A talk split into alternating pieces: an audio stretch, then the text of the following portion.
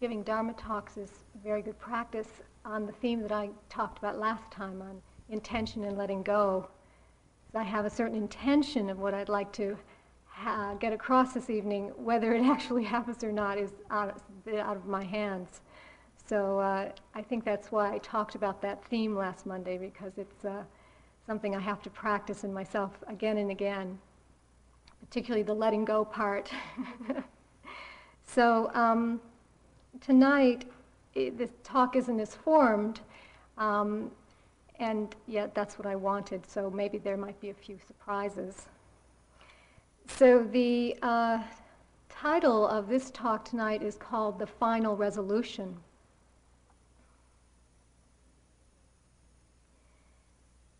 In the first days of coming here, it's not uncommon to feel the stirrings of the recent past, that which we are involved with before we come, uh, the situations, the events of our lives.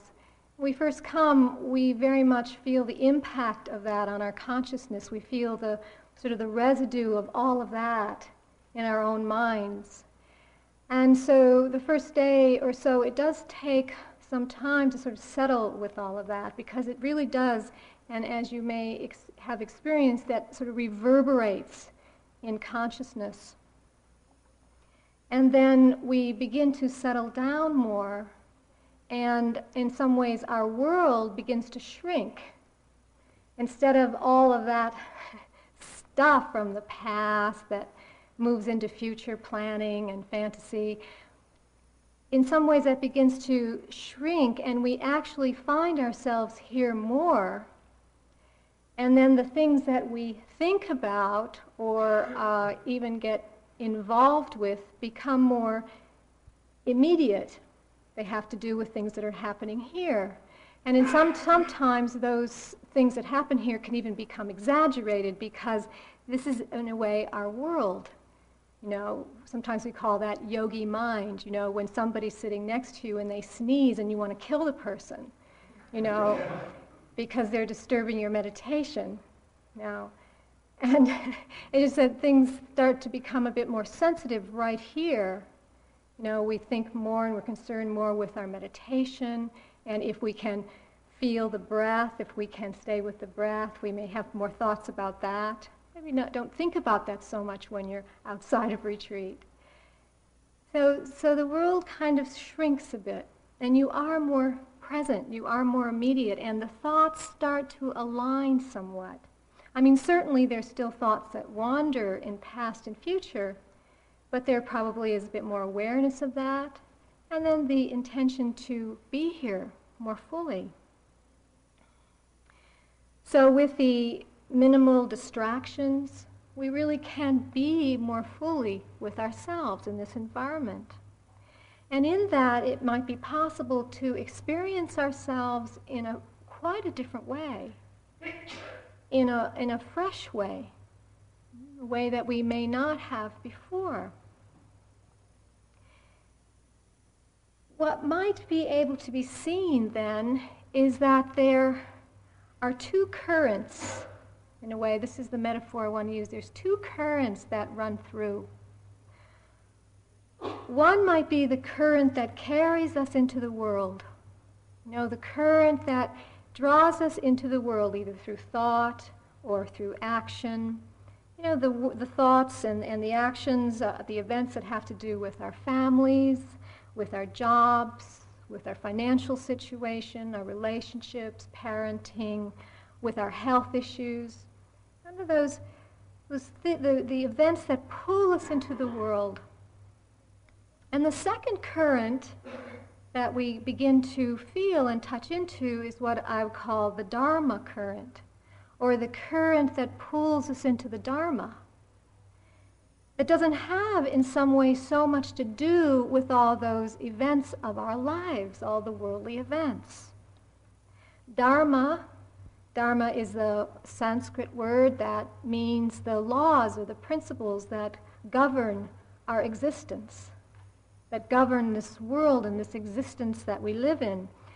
Not so much about what we're actually doing, but the, the process involved in all of this. the Dharma itself.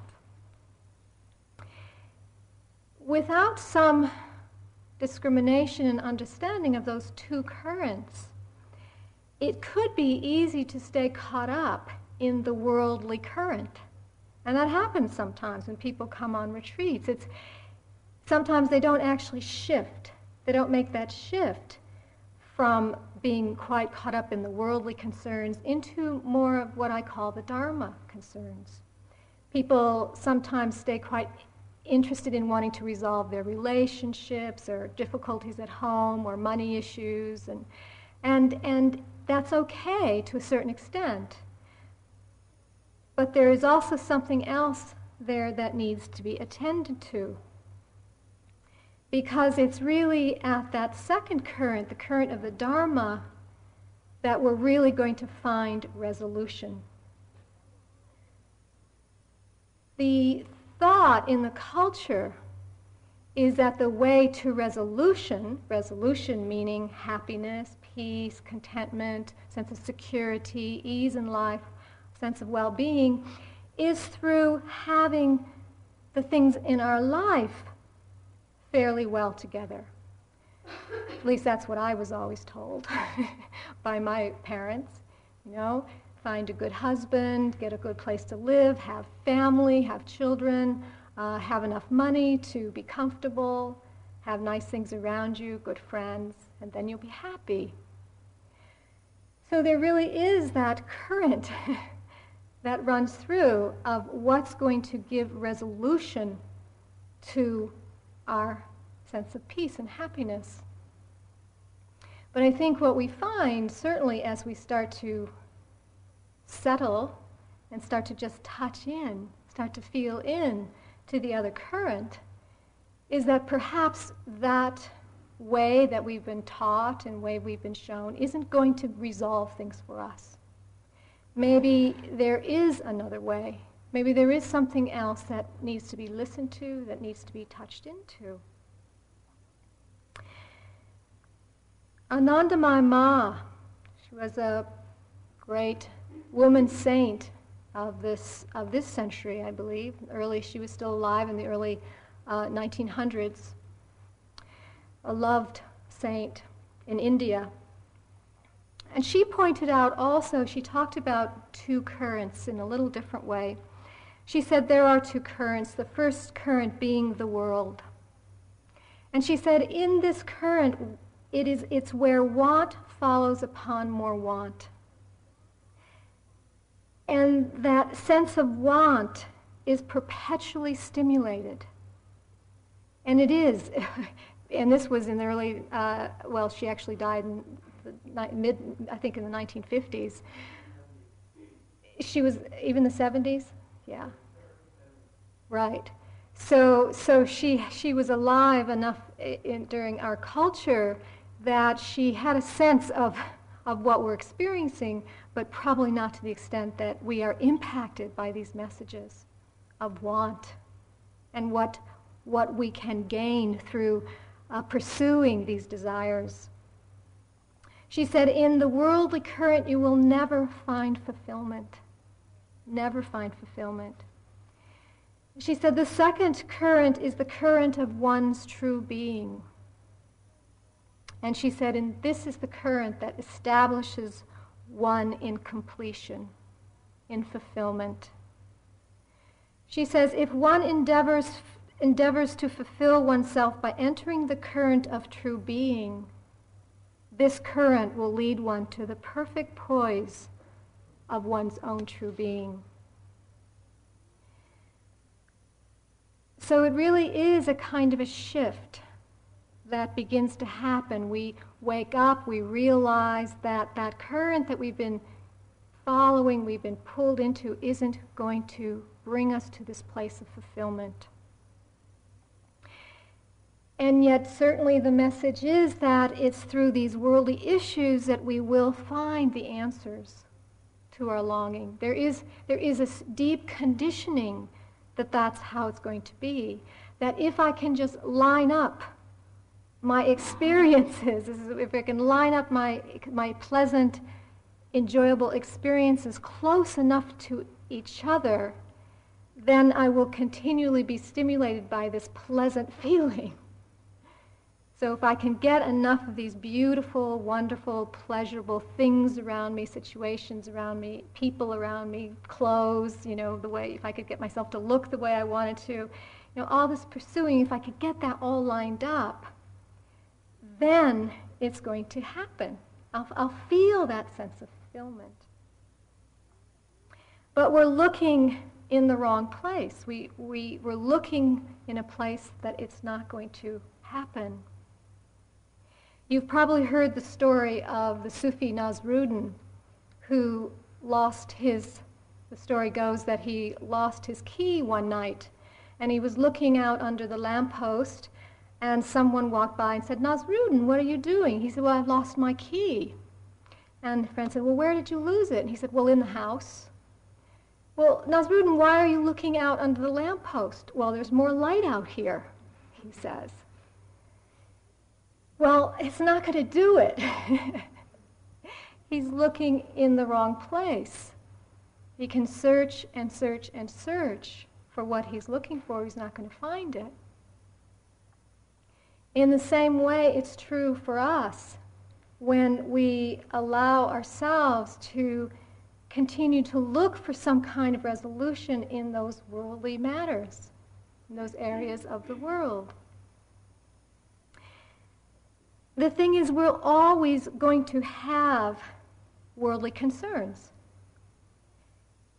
I mean, I think that you probably have figured this out by now. It's like they don't go away. You know, no matter how long we've practiced in the Dharma, how long we've even turned towards that current of the Dharma, there's still the issues, there's still the difficulties, there's still the problems that occur in our life with our jobs, with our relationships, our families. Uh, we lose things that we love, people that we love. We're separated from things that we love. We don't get what we want. There's the constant dukkha or unsatisfactory aspect. It doesn't happen that way. So it seems that by entering the Dharma current, the question actually shifts. It's not so much about how well I've succeeded at my goals or succeeded at getting all these experiences lined up, whether they're inner states of experience or outer states of experience. It seems the question that we ask more is how much am I suffering? Like it's a, it's a more subtle question, like how much am I suffering in my life? How much am I falling? How much is my mind falling into hellish states of mind? Because that's really more the issue. It's not about how things are situated in my life, but what's happening in my mind? What's happening in the mind in terms of satisfaction and peacefulness and, and, and ease of well being. In a way, we shift the location of the problems. We shift the location of the problem. And we look at that suffering element itself. Because that's really what the teachings are about. When the Buddha talks about freedom, what he's talking about is freedom from suffering. It's not freedom that stands by itself. It's not freedom that's something that's abstract. But very specifically, it's freedom from suffering. And so the practice or the Dharma practice starts turning towards looking more at that particular element. And it can become so refined and so subtle that we are looking at that moment to moment to moment. Where is the suffering? Where is the unsatisfactory aspect? Where is the pain in our lives arising from? Because it doesn't have to be, it's not determined by how things are around us in our life. I met a highly revered Tibetan master when I was in India, because that's where many of them live now, although this was um, Khenpo. Khenpo, he actually lives in Burma, but he was in India when I met him. And I, I heard from actually Sharon Salzberg, he's one of Sharon's teachers, about a little bit about his story. He's an elderly man, and he um, escaped from Tibet, like many of the others. When he was living in Tibet, he was a highly revered master. And in the escape, he lost most of all of his family. He was able to survive himself, but when he got to India, he was penniless. He was, nobody knew him. He had no uh, status or authority uh, outwardly. And he had to completely start his life all over again. And sometimes when I think about that, that level of tra- tragedy and devastation that one can experience in themselves, I just think the, the level of, of pain and deep trauma must be so profound. And yet, in meeting Khenpo now, he is truly an inspiration of complete equanimity and compassion. And to look in his eyes, there is certainly the experience that there is nothing moving there. There's no mind moving one way or the other. To be with him and to look into his eyes is a transmission of that peace and that completion and that fulfillment because nothing's, nothing's stirring there, nothing's troubling, there's no suffering element arising there. And to put those two together for me is really important, important to contemplate how somebody can go through such incredible despair and devastation not that long ago and still be resting in such an equanimous place within himself. So it certainly points for us to something that is possible. That we don't necessarily have to have the conditions of our life in a particular order, but that it's possible to still feel and rest into some very deep and profound place in ourselves that is not in anguish. We don't have to feel anguish about the things in our life. So, what is it that actually shifts? What is it that actually changes? Because here we have the worldly message that we need to get everything just right in our lives. And then the Dharma says you don't. Something else can happen there can be another element of transformation that actually, at some level, it doesn't matter at all what's happening outwardly, outside of ourselves. That we can still come to an incredible place of peace. So, what is that? That is what I call the final resolution. What is that final resolution?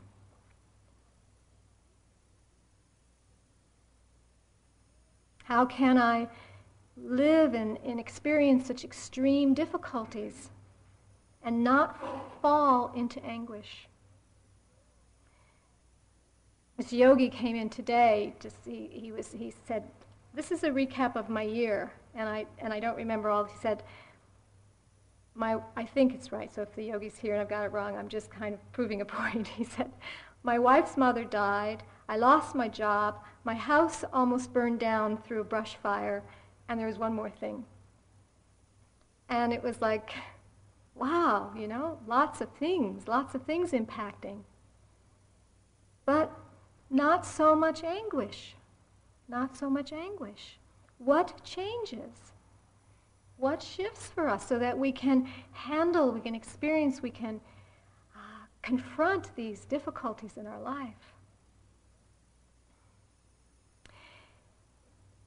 It seems that what changes is that We are no longer struggling in the face of these circumstances.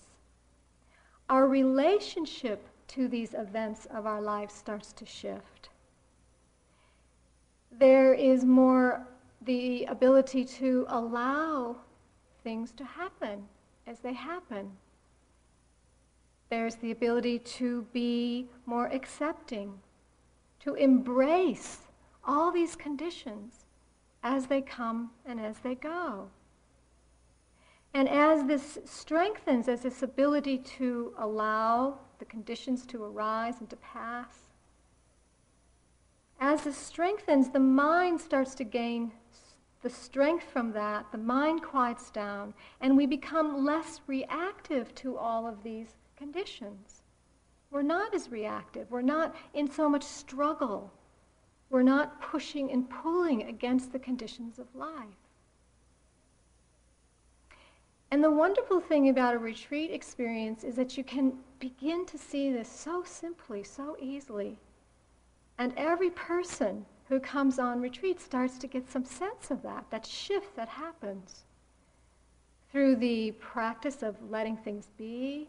Letting things be, we say that again and again. Just let it be, come back, return, don't get invested, don't get caught up, just come back.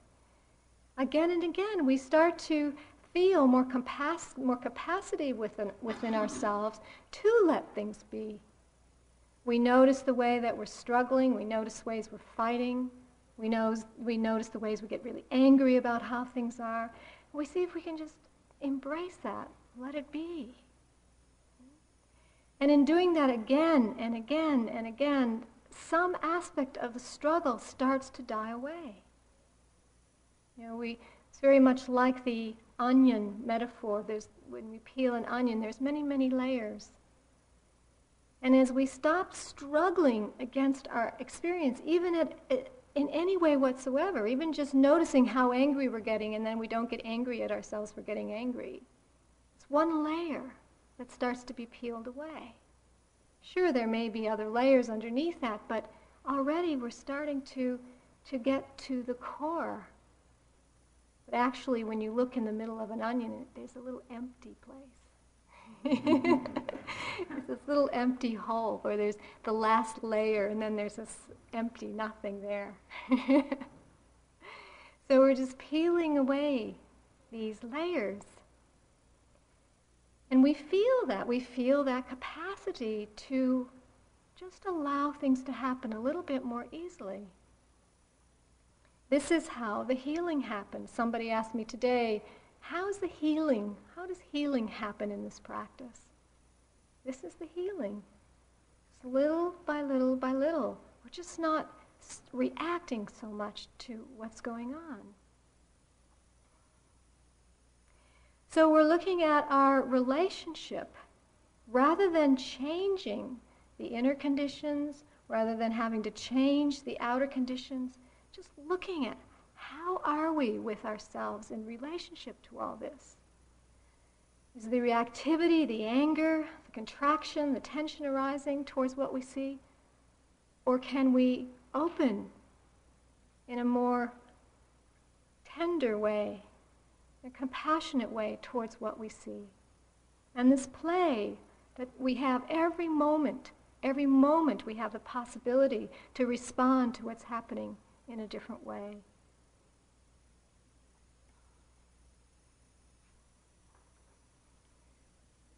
Oftentimes, what we do to try to resolve our issues is we get caught in analyzing, trying to figure something out. I mean, we have such a strong tendency to think that the resolution, a final resolution, is if we could just figure it out and get to the core of the issue through our thinking about it. And how often do we do that? we just, the mind gets hooked and we think and we think and we think, trying to get to some kind of understanding because once we figure it out, it'll drop away. The problem will drop away. But what we really find is that we're just caught in this recycled thought. We just recycle the same old thoughts again and again and again, and we get so exhausted, so tired by it. And it's usually these old thoughts that are tainted with guilt and worry, fear, anger, self pity. All that's thrown in there, hopefully with a little bit of humor. We delve into the past. We delve into our old memories and events. And, and, and, we, and I think that there is the assumption that through doing that, we are going to resolve something. And certainly um, not to knock therapy, because I actually uh, think it's, it's very, very useful at times. But the therapeutic tradition has the tendency to just keep digging and digging and digging to see if something can be worked through so that one can come to this place of fulfillment. But I wonder if it isn't just endless, just endless. You get to one uh, understanding about something that happened as a child, and then there's a whole other thing that opens up. There's another thing and another thing. It's just endless. So, where's the freedom in that? Where's the freedom in that? Just following these old thoughts, these old memories, these things that have already passed, already finished. So we might say that as we shift these two currents, we're shifting from content to process. In the Dharma current, we're more interested in the process itself, the way things are happening, how things are happening, looking more carefully about our relationship moment to moment to how things are happening. Content is really old. The content of our mind, the stories of our mind, it's old. It's the past. It's, it's dead. it doesn't really have that much vibrancy. The process, this moment, as we look into this moment, the here and now, this is where the vibrancy is this moment when the content, the story, the thoughts start to drop away, the mind gets somewhat quiet, and we touch something. We touch something that we could say is real. It's real. It's not imaginary. It's not made up through thought, through the mind, but something that's real. It's tangible.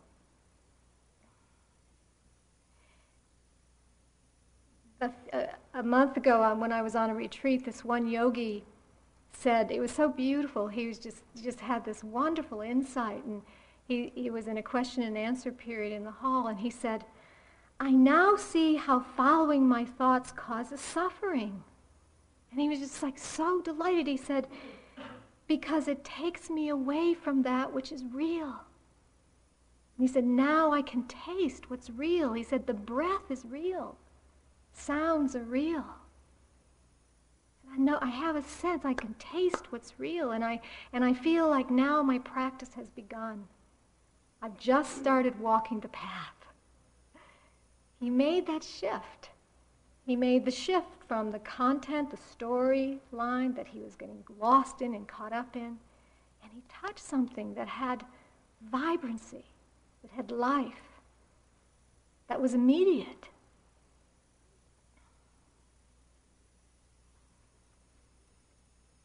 So, shifting from this content, shifting from what we might say worldly insights, insights into our life, to Dharma insights, to Dharma insights. What are Dharma insights? What do we mean by Dharma insights? Because this is insight practice, insight meditation. Dharma insights they're really penetrating, penetrating insights into the here and now. These are insights, it's kind of that aha experience. It doesn't actually come through the mind, it doesn't come through thought, but it's, a, it's something that just through that paying attention and watching and looking without so much mind involved, something just wakes up. Aha! I never saw it like that before. Something just becomes very clear. And these insights have the potential to cut through our, our old constructed frameworks, the way that we generally think about things and perceive things. These insights have a way of cracking some kind of a, a shell that we feel like we're trapped in. The shell of ourself, this shell of, of, of, of separation. It just cracks it a little bit, and we feel a bit freer, a bit looser. There's actually an energetic response that comes with these insights. We just see something a bit different. And this is where practice comes in. This is where the practice that we're doing here comes in because this situation really is, is generated to give support for Dharma insight, for the insights in our life that are going to make a difference. They're going to make a difference. This container that we create here, both with the environment and with the technique, the methodology, it gives support for this exploration. And somebody reminded me that when I was saying a little bit about this earlier, that actually what else we give here is the permission to let go. And, and that's not a small thing. You know, to really, we're in a very protected and a safe environment, and we're saying, okay, just let go of the familiar. Let go of the things that you're usually involved in thinking about. Let go. Let go. And see what can be touched, see what can be felt. And I think it takes a very special environment to begin to go deeply into that exploration. To have the permission, the freedom to just say, okay, I'm going to let go. You don't have any responsibilities, as I was saying on the first night. You know, you don't have to engage, you don't have to be in your roles, you don't have to do much work, you don't have to talk to anybody. Just to let go. To let go and start to sense what it is that's being pointed to. What is it when, what is that we're pointing to when we say the Dharma or Dharma insight? And to let that start to bubble, to penetrate consciousness, to see what happens in that. So the practice, this is where the practice is why we, we this, this practice is so important. It's based on what's called the four foundations of mindfulness, which was laid out by the Buddha, Satipatthana Sutta, one of his teachings which is really the systematic practice of mindfulness to four areas mindfulness towards the body, the senses. Second one is the mindfulness towards the feeling, the feeling life. The third foundation is mindfulness towards the mind or thought or mind states. And the fourth foundation is mindfulness towards Dharma itself, towards those principles and laws that govern our life. Really turning our mindfulness towards those things. And that's what we're doing here.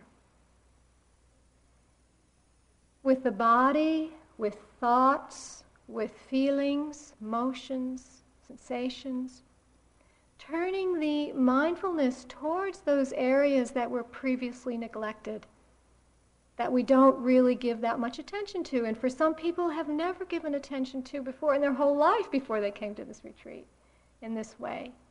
You know, it's a whole new way of attending to ourselves.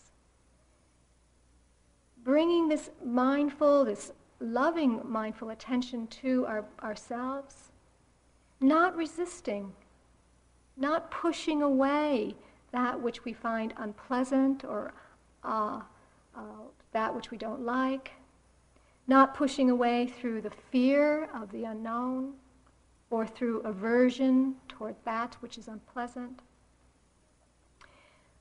So, by bringing this gentle mindfulness again and again and again to each moment, it's like a gentle caress, a gentle caress to the different aspects of our being. And a deep cleansing happens.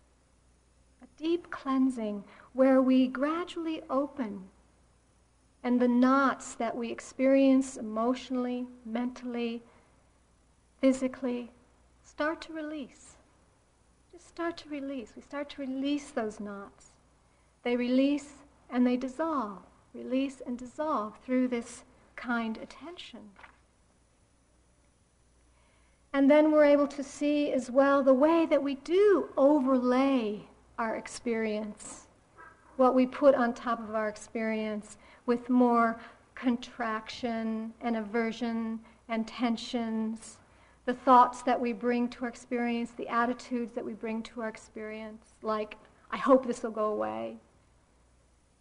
We get to see what we're doing that actually, where we don't allow ourselves just to let things be. And then we're able to see as we start to work with this push and this pull and the way that we want to uh, uh, get rid of things and hold on to things in our experience, we start to see things more with bare attention, what we call bare experience, where a sadness will come and we just see it's just sadness. Or we'll have a contraction around our heart and we just see it's a contraction. We don't have to make anything more out of it. We don't have to build it up into a whole story about our lives and what we need to do about it when we get back home. We just feel the contraction. Or the mind is very restless and agitated. We just experience restless mind. We don't have to condemn ourselves and make ourselves wrong or bad. It's just restless mind. And more and more, we're able to be in this place of really allowing, having an accepting, allowing relationship to our experience as it unfolds. I often get poetry that um, friends and yogis send to me, and it's just such a delight to read about people's experiences from their poetry. And I received this one a few months ago from a woman in Canada it's called The Witness. I'm taking the scissors, snipping a seam here, a buttonhole there, unraveling the rows, but slowly and carefully, no tugging with impatience, resting, remembering how this sweater used to keep me warm during those terrible dark days of crying for the cold I couldn't keep out. So, in the unraveling, I am gently turning and winding the crimped, bent strand of wool, making a solid round ball of yarn with which to knit my new jacket. And even though it's winter and my skin stands bare against the ice wind, I feel warmer than I have in years. Even though my skin stands bare against the ice wind, I feel warmer than I have in years.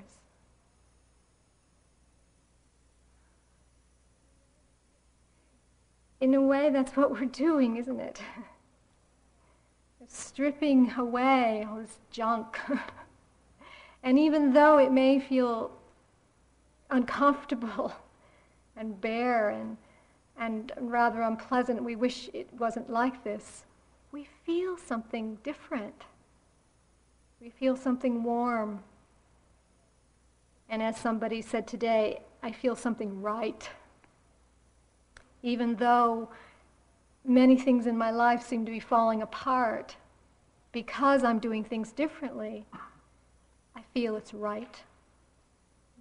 We start to sense that as we drop more and more into that current, into the Dharma current. We're cultivating and strengthening the awareness. We become more focused, more concentrated. The mind becomes more clear. We feel more calm. A certain amount of tranquility arises. And all of this allows us to practice the fourth foundation, the fourth foundation, which is looking into the Dharma itself, where truly penetrating insights occur. Penetrating insights, Dharma insights that really can crack this solid way that we are viewing our existence. There's three, the Buddha talked about three characteristics of existence. And in our practice, we can turn our mindfulness, we can turn our attention towards these three characteristics as a way to begin to penetrate these, the Dharma itself.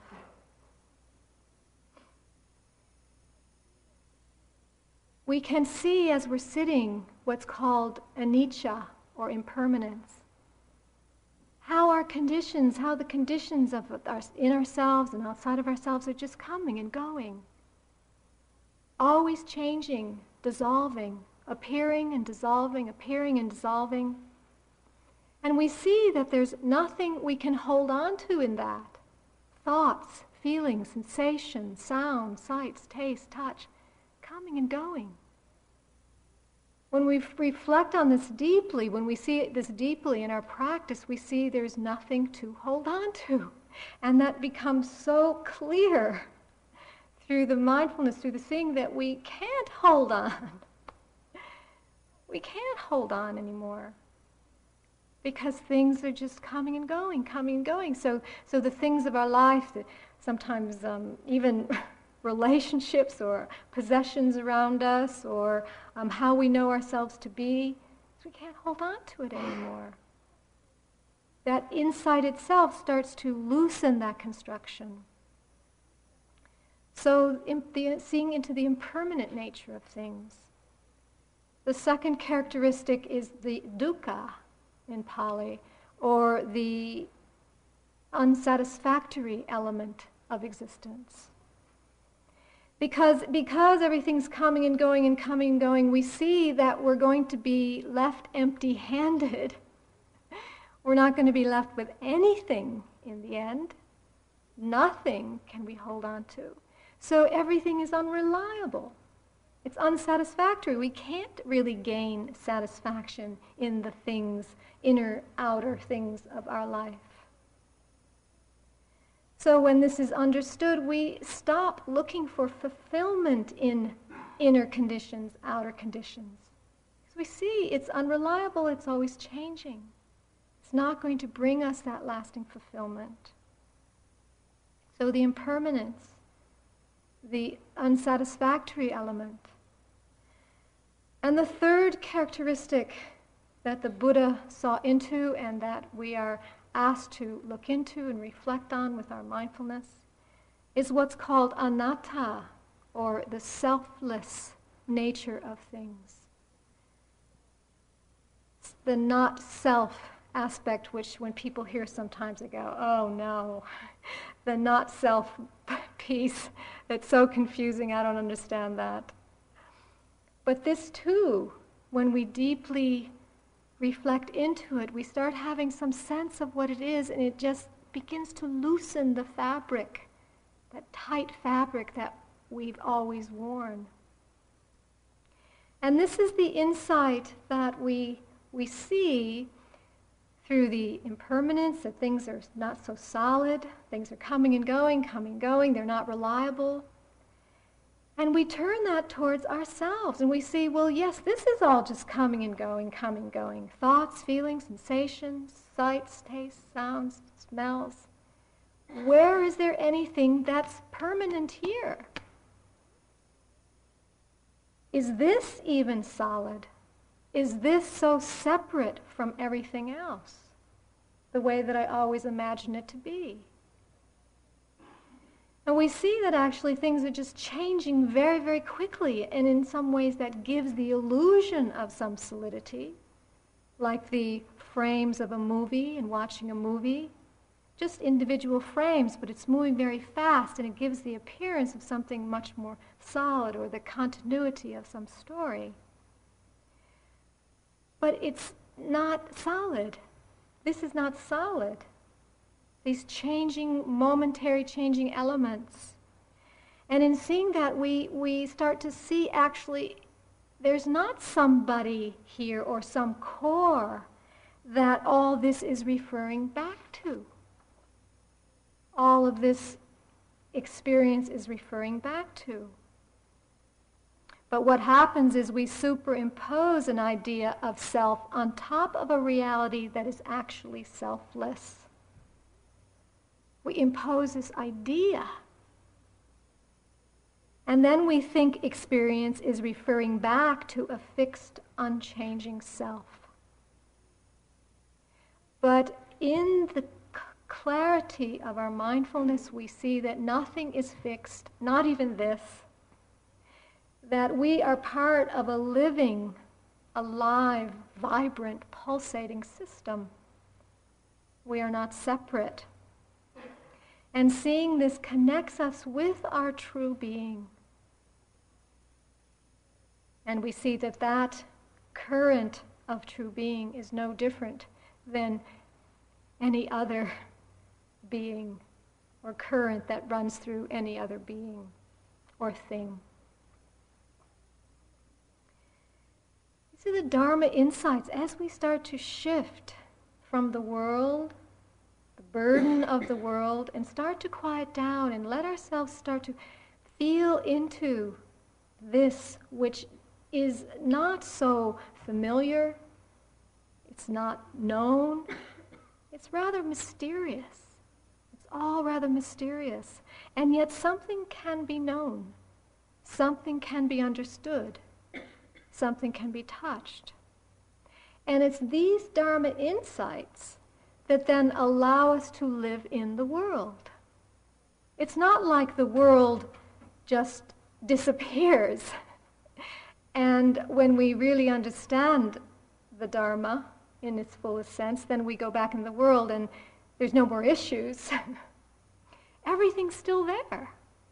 In fact, all the is, from what I can see in my own life and my friend's life, there's a lot of issues a lot of difficulties, a lot of problems, and we see in the world itself and our relationship to the world all the tragic issues that are taking place. Somebody said that I should come in here and read the headlines from all the week's newspapers to really sort of remind us of the world and the current of the world.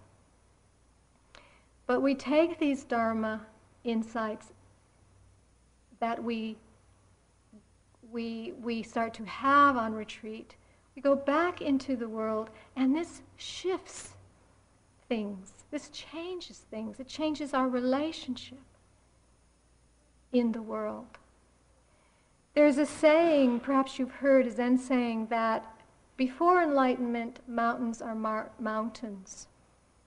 And then we have deep insight, and mountains are no longer mountains anymore. We see through.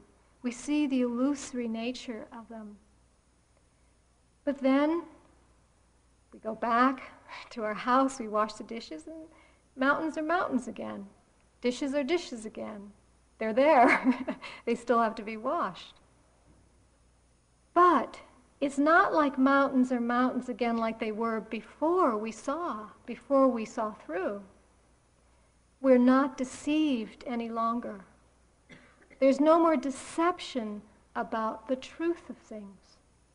There's no more deception about the truth of this and that. And that whole idea, the concept, the duality of this and that starts to dissolve and disappear. And from that place, we are approaching and relating and responding to the world in a way that we would never be able to, po- never be able to otherwise never be possible. This is the power of the Dharma. Let's sit for a few minutes,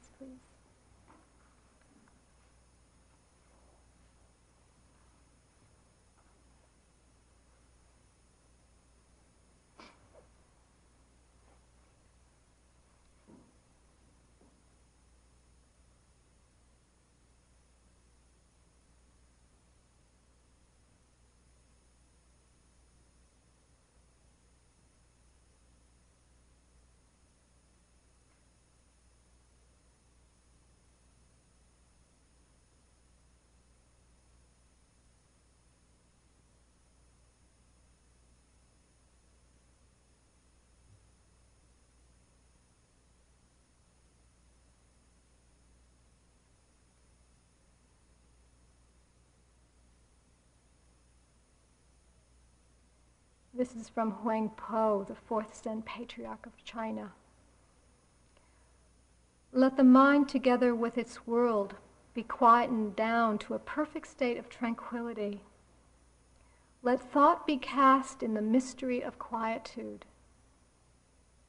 When the mind is tranquilized in its deepest abode, its entanglements are cut asunder.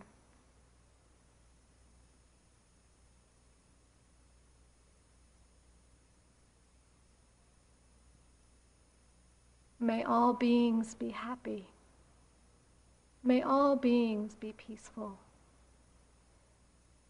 May all beings know their true being.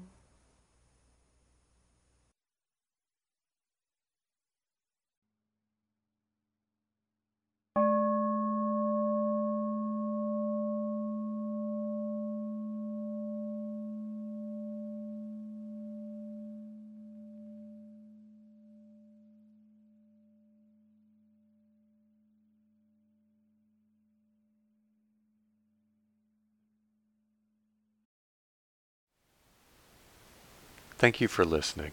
To learn how you can support the teachers and Dharma Seed, please visit dharmaseed.org slash donate.